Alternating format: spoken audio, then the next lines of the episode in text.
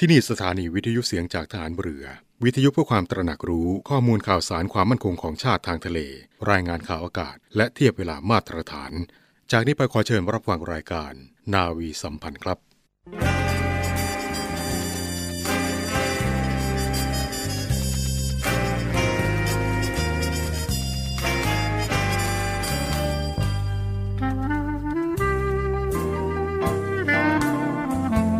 ขอให้นายทหารนายตำรวจทุกคน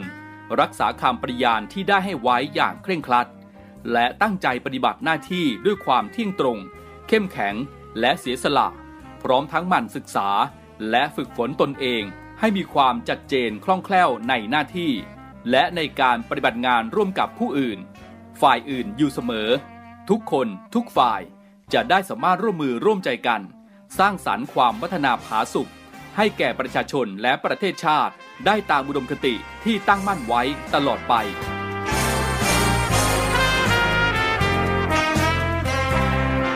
พระราชดำรัสพระบาทสมเด็จพระเจ้าอยู่หัว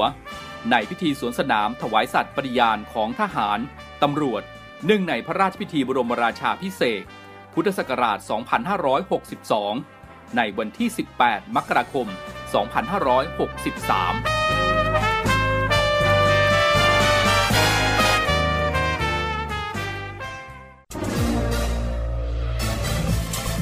คุณกำลังฟังเสียงจากฐานเรือทุกความเคลื่อนไหวในทะเลฟ้าฝั่งรับฟังได้ที่นี่เสียงจากทหารเรือกับช่วงเวลาของรายการนาวีสัมพันธ์รวมใจพักรักชาติราชศรัทธาสวัสดีครับคุณผู้ฟังทุกท่านครับกลับมาพบกันเช่นเคยนะครับกับรายการนาวีสัมพันธ์พบกันเป็นประจำทุกวันนะครับทางเสียงจากทหารเรือทั้ง15สถานี21ความถี่นะครับ 7:30 น.ถึง 8:00 น.นะครับวันนี้ผมพันจ่าเอกชำนาญวงกระต่ายดำเนินรายการนะครับทุกเช้าวันอาทิตย์แบบนี้ก็เป็นหน้าที่ของผมนะครับวันนี้เราพบกันตรงกับเช้าวันอาทิตย์ที่26มิถุนายน2565นะครับอยู่ด้วยกันตรงนี้กับข่าวสารต่างๆมากมายนะครับนำมาฝากคุณผู้ฟังกันเป็นประจำทุกเช้ากับรายการนาวีสัมพันธ์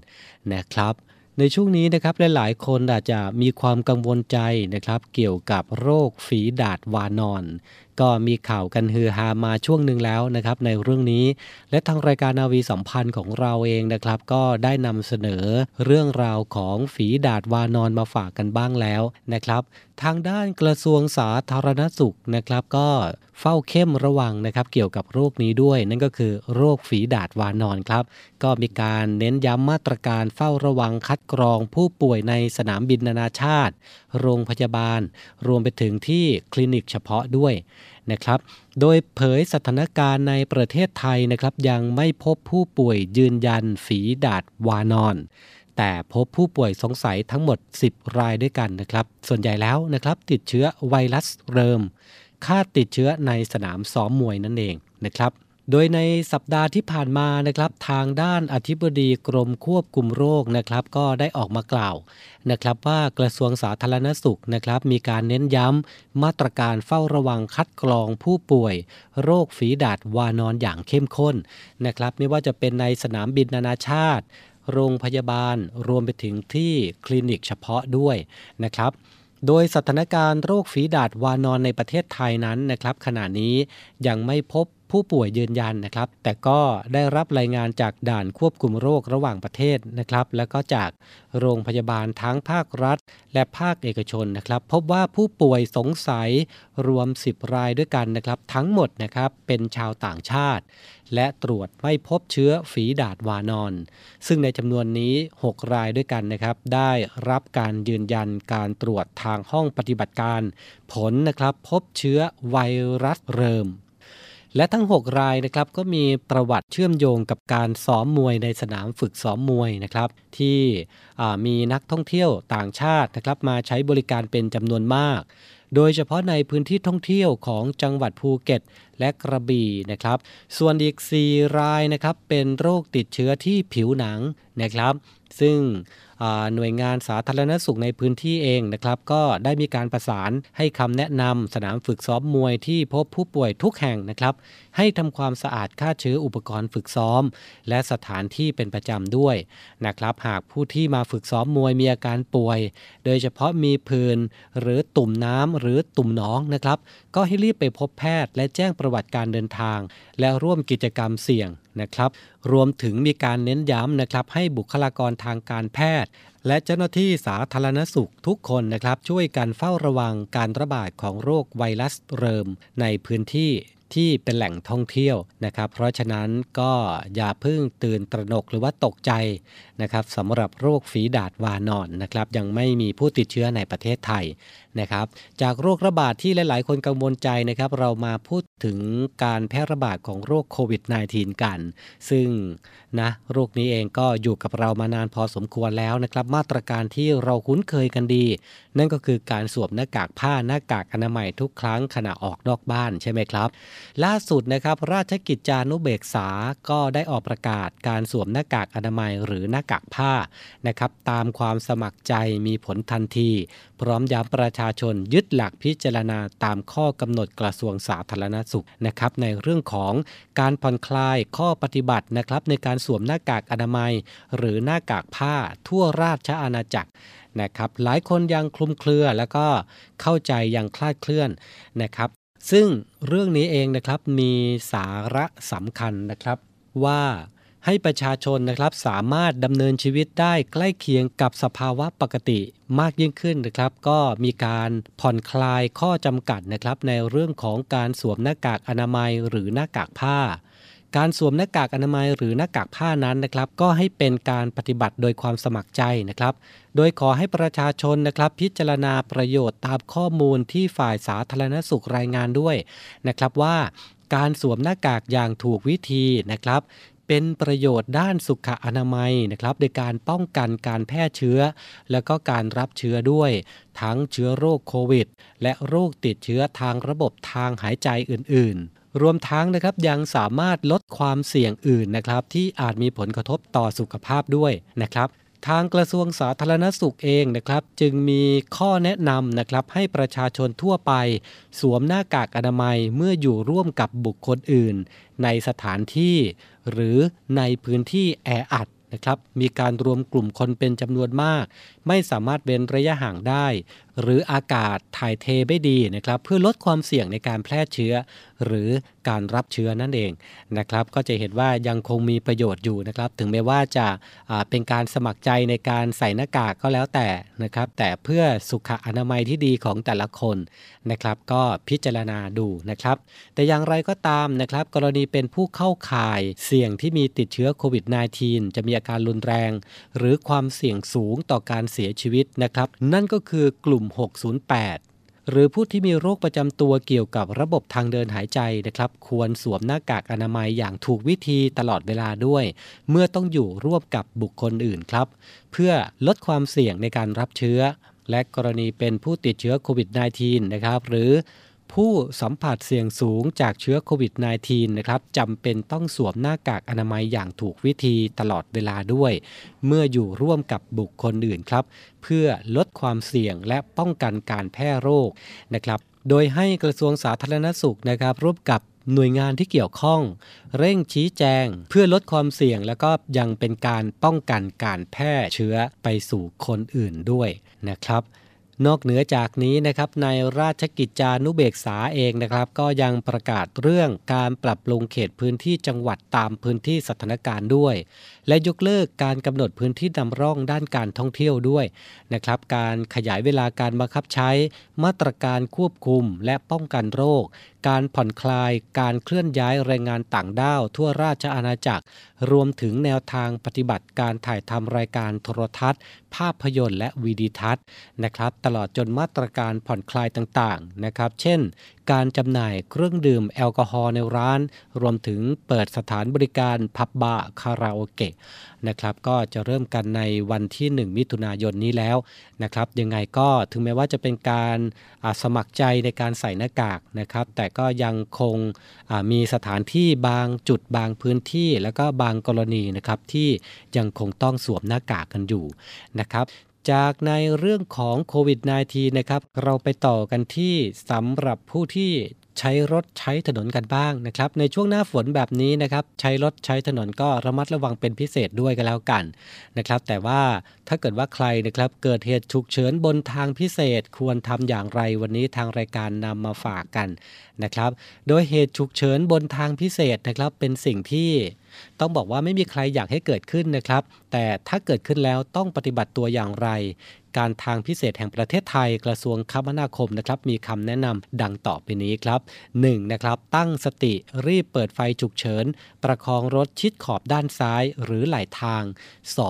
หากมีโทรศัพท์มือถือครับให้โทรขอความช่วยเหลือจากศูนย์บริการข้อมูลผู้ใช้ทางพิเศษนะครับที่ call center 1543หรือว่ากดปุ่ม SOS ขอความช่วยเหลือนะครับผ่านแอปพลิเคชันของการทางพิเศษแห่งประเทศไทยครับกรณีที่ไม่มีโทรศัพท์นะครับให้ลงจากรถไปใช้โทรศัพท์ฉุกเฉินที่ติดตั้งบนทางพิเศษนะครับทุก500เมตรถึง 1,000 เมตรนะครับก็จะมีโทรศัพท์ติดตั้งเอาไว้นะครับเพื่อขอความช่วยเหลือจากเจ้าหน้าที่และรีบกลับขึ้นรถพร้อมคาดเข็มขัดนิรภัยเพื่อความปลอดภัยรออยู่ในรถนะครับจนกว่าจะได้รับความช่วยเหลือจากเจ้าหน้าที่ซึ่งจะเดินทางไปถึงภายใน15นาทีและทำการช่วยเหลือเบื้องต้นให้ผู้ใช้ทางพิเศษปลอดภัยในการเดินทางมากที่สุดนะครับและนี่ก็เป็นข้อคิดดีๆนะครับสำหรับผู้ที่มีปัญหาหรือว่า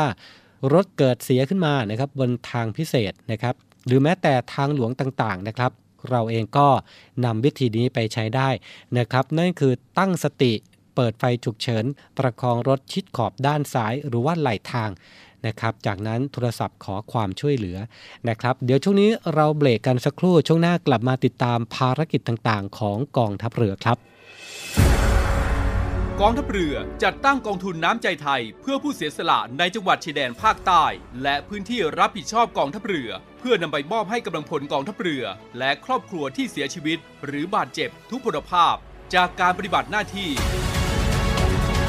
ร่วมบริจาคเงินสมทบทุนช่วยเหลือได้ที่ธนาคารทหารไทยสาขากองบัญชาการกองทัพเรือหมายเลขบัญชี 115-2-17087-2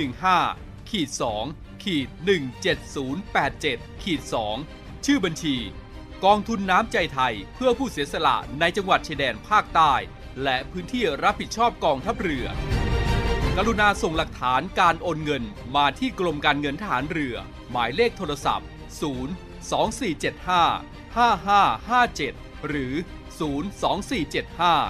ัพท์024755557หรือ02475458429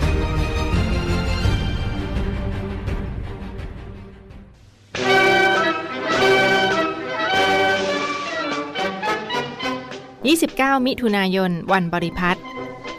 กองทัพเรือขอเชิญร่วมพิธีเทิดพระเกียรติจอมพลเรือสมเด็จพระเจ้าบรมวงศ์เธอเจ้าฟ้าบริพัตรสุขุมพันธ์กรมพระนครสวรรค์วรพินิจเนื่องในวันบริพัตรประจำปี2565ในวันที่29มิถุนายนณกรมยุทธศึกษาทหารเรือตำบลสารยาอำเภอพุทธมณฑลจังหวัดนครปฐมอันประกอบด้วยพิธีวางพันพุ่มถวายสักการะด้านหน้าพระอนุสาวรีย์พิธีกล่าวคำสดุดีและพิธีบำเพ็ญกุศลและขอเชิญชมนิทรรศการเทิดพระเกียรติพระประวัติและพระกรณียกิจของพระองค์ท่านที่ทรงมีพระกรุณาธิคุณต่อกองทัพเรือขอเชิญร่วมพิธีเทิดพระเกียรติเนื่องในวันบริพัตรประจำปี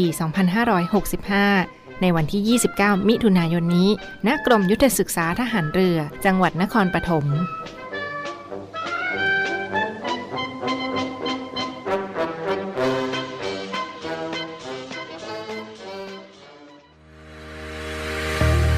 บริษัทอู่กรุงเทพจำกัดรัฐวิสาหกิจในความควบคุมของกองทัพเรือสังกัดกระทรวงกลาโหมมีความประสงค์จะให้เช่าที่ดินริมแม่น้ำเจ้าพระยาย่านใจกลางเมืองแขวงยานาวาเขตสาทรใกล้รถไฟฟ้า BTS สะพานตากสินขนาดพื้นที่20ไร่1งาน82ตารางวาเป็นระยะเวลา30ปีด้วยวิธีการประมูลโดยเอกชนผู้ชนะการประมูลสามารถนำที่ดินที่เช่าไปพัฒนาเชิงพาณิชย์ภายใต้หลักเกณฑ์และเงื่อนไขที่กำหนด ทั้งนี้ผู้สนใจสามารถดูรายละเอียดเพิ่มเติมได้ที่เว็บไซต์บริษัทที่ www.bangkokdoc.co.th หรือติดต่อที่เบอร์023078576ต่อ105และซื้อเอกสารข้อมูลการประกวดราคาได้ตั้งแต่วันที่1มิถุนายน2565จนถึงวันที่15กรกฎาคม2565ในวันและเวลาราชการ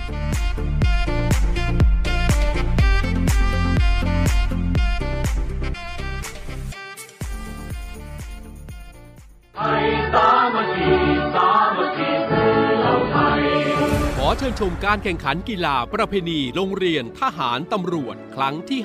58ประจำปี2565ระหว่างวันที่30มิถุนายน2565ถึงวันที่8กรกฎาคม2565ณสนามกีฬาราชนาวีสัตหีบและสนามกีฬาโรงเรียนในเรือโดยมีโรงเรียนในเรือเป็นเจ้าภาพและมีโรงเรียนในร้อยพระจุลจอมเกล้าโรงเรียนในเรืออากาศนาวบินทกษัตริยาธิราชและโรงเรียนในร้อยตำรวจเข้าร่วมการแข่งขันโดยมีพิธีเปิดการแข่งขันในวันที่1กรกฎาคม2565เวลา 15:30 นและพิธีปิดการแข่งขันในวันที่8กรกฎาคม2565เวลา 14:30 นณสนามกีฬาราชนาวีสัตหีบจังหวัดชลบุรีสามารถติดตามการแข่งขันกีฬาได้ใน Facebook โรงเรียนในเรือและเว็บไซต์โรงเรียนในเรือ www.rtna.ac.th พลังสามัคคี4เหล่า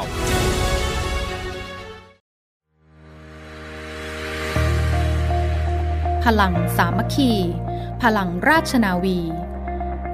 ขอเชิญร่วมติดตามข่าวสารภารกิจและเรื่องราวที่น่าสนใจของกองทัพเรือผ่านช่องทาง YouTube กองทัพเรือด้วยการกดไลค์กดติดตาม YouTube Channel กองทัพเรือ Royal Thai Navy Official Channel มาอัปเดตข่าวสารและร่วมเป็นส่วนหนึ่งกับกองทัพเรือที่ประชาชนเชื่อมั่นและภาคภูมิใจ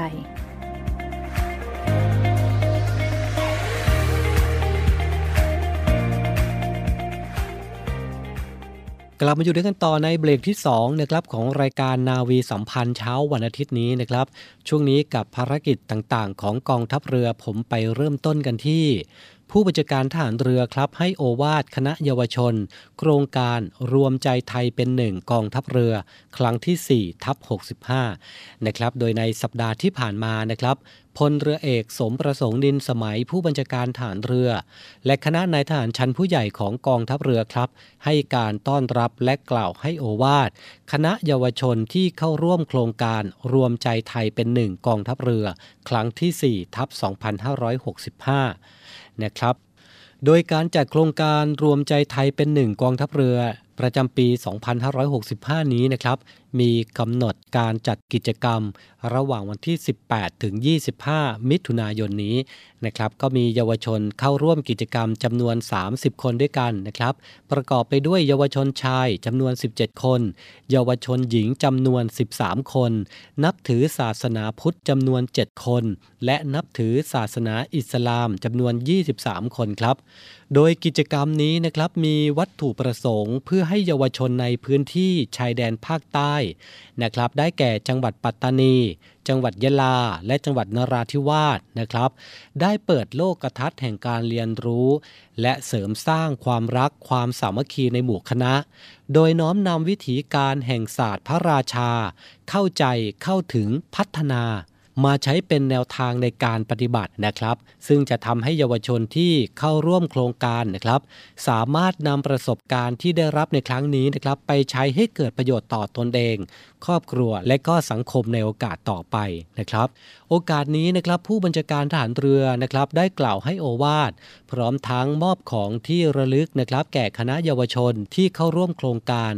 ทั้งนี้นะครับคณะเยาวชนได้ร้องเพลงดอกประดู่และเพลงรวมใจไทยเป็นหนึ่งและถ่ายภาพร่วมกันกับผู้บัญชาการทหารเรือเพื่อเป็นที่ระลึกด้วยนะครับก่อนที่จะเดินทางไปทัศนศึกษาโบราณสถานต่างๆนะครับในเขตพระราชวังเดิมต่อไปครับ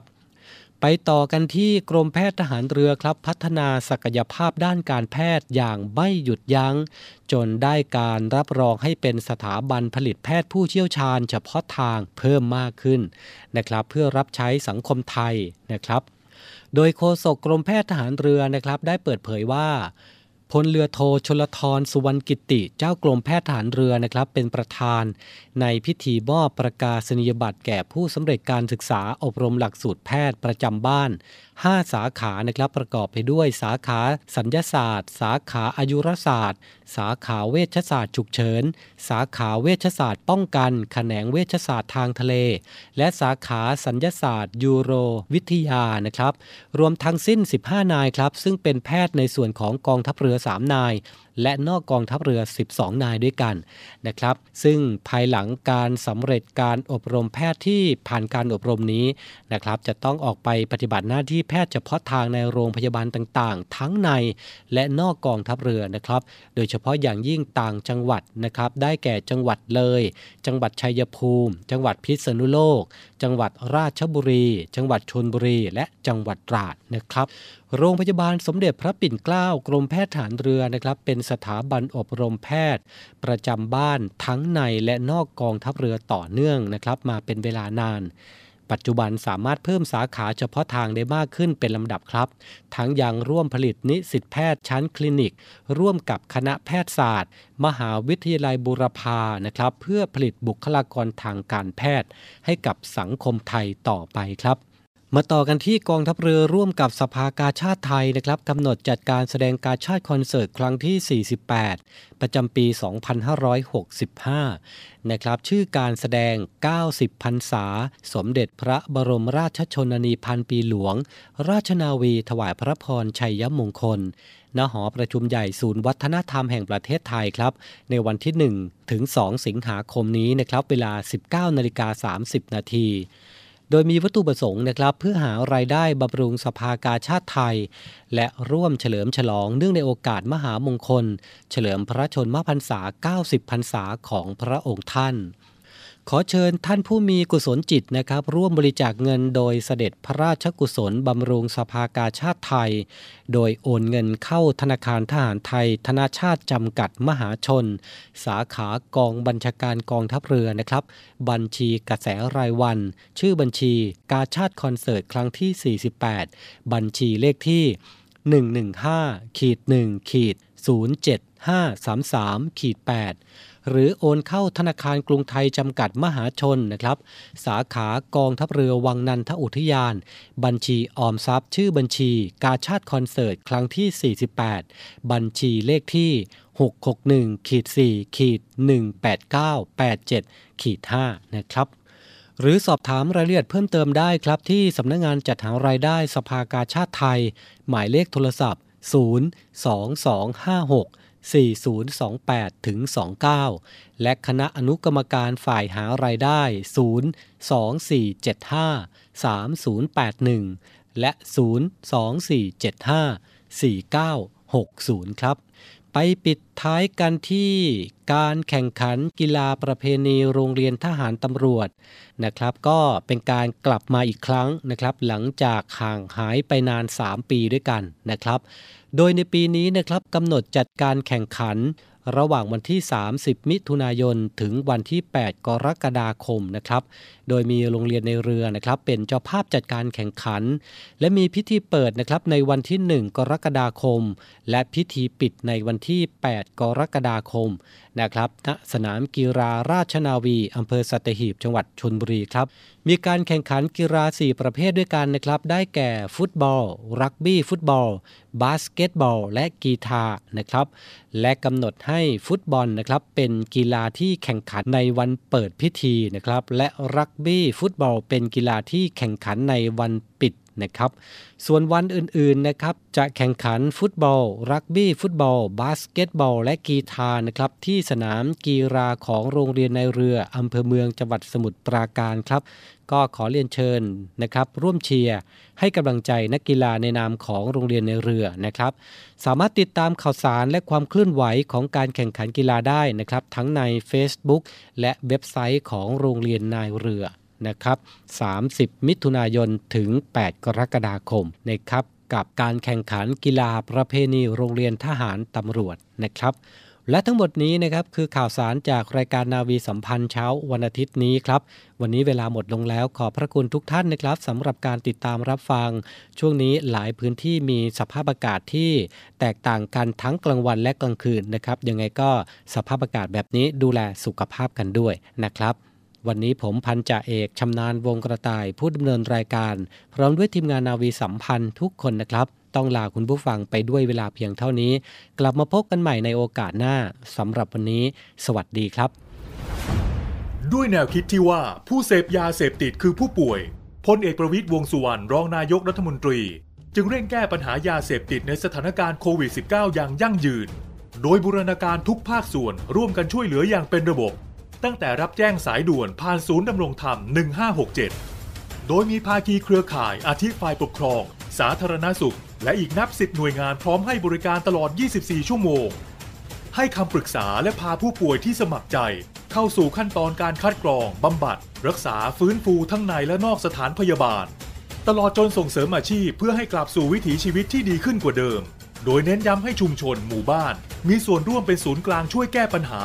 ดูแลและให้โอกาสอย่างจริงใจเพื่อเป็นการคืนคนดีสู่สังคมตามเจตนารมณ์ของรัฐบาลที่จะไม่ทิ้งใครไว้ข้างหลังรับแจ้งสายด่วนผ่านศูนย์ดำรงธรรม 1567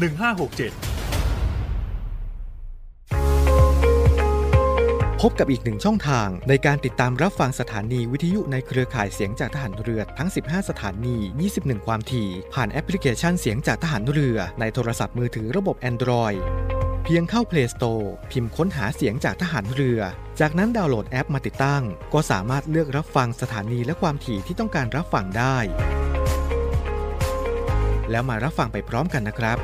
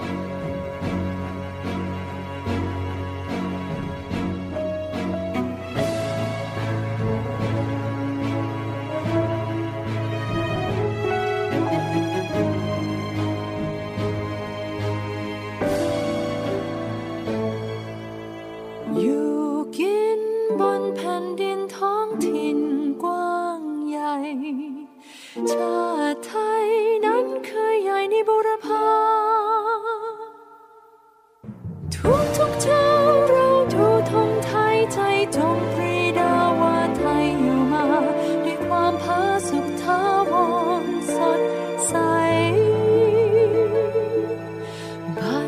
นี้ไทยเจริญวิสุทธิ์ผุดพอง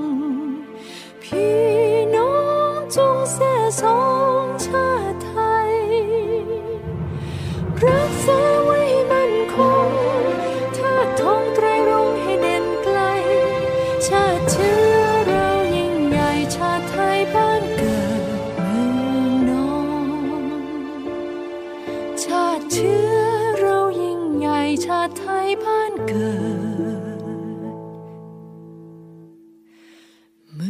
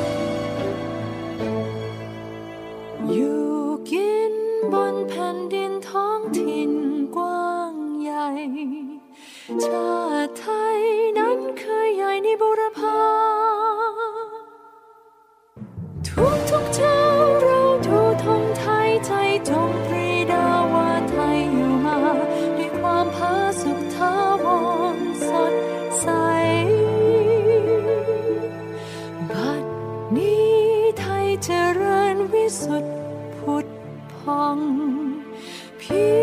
น้องจงแส่สองชาติ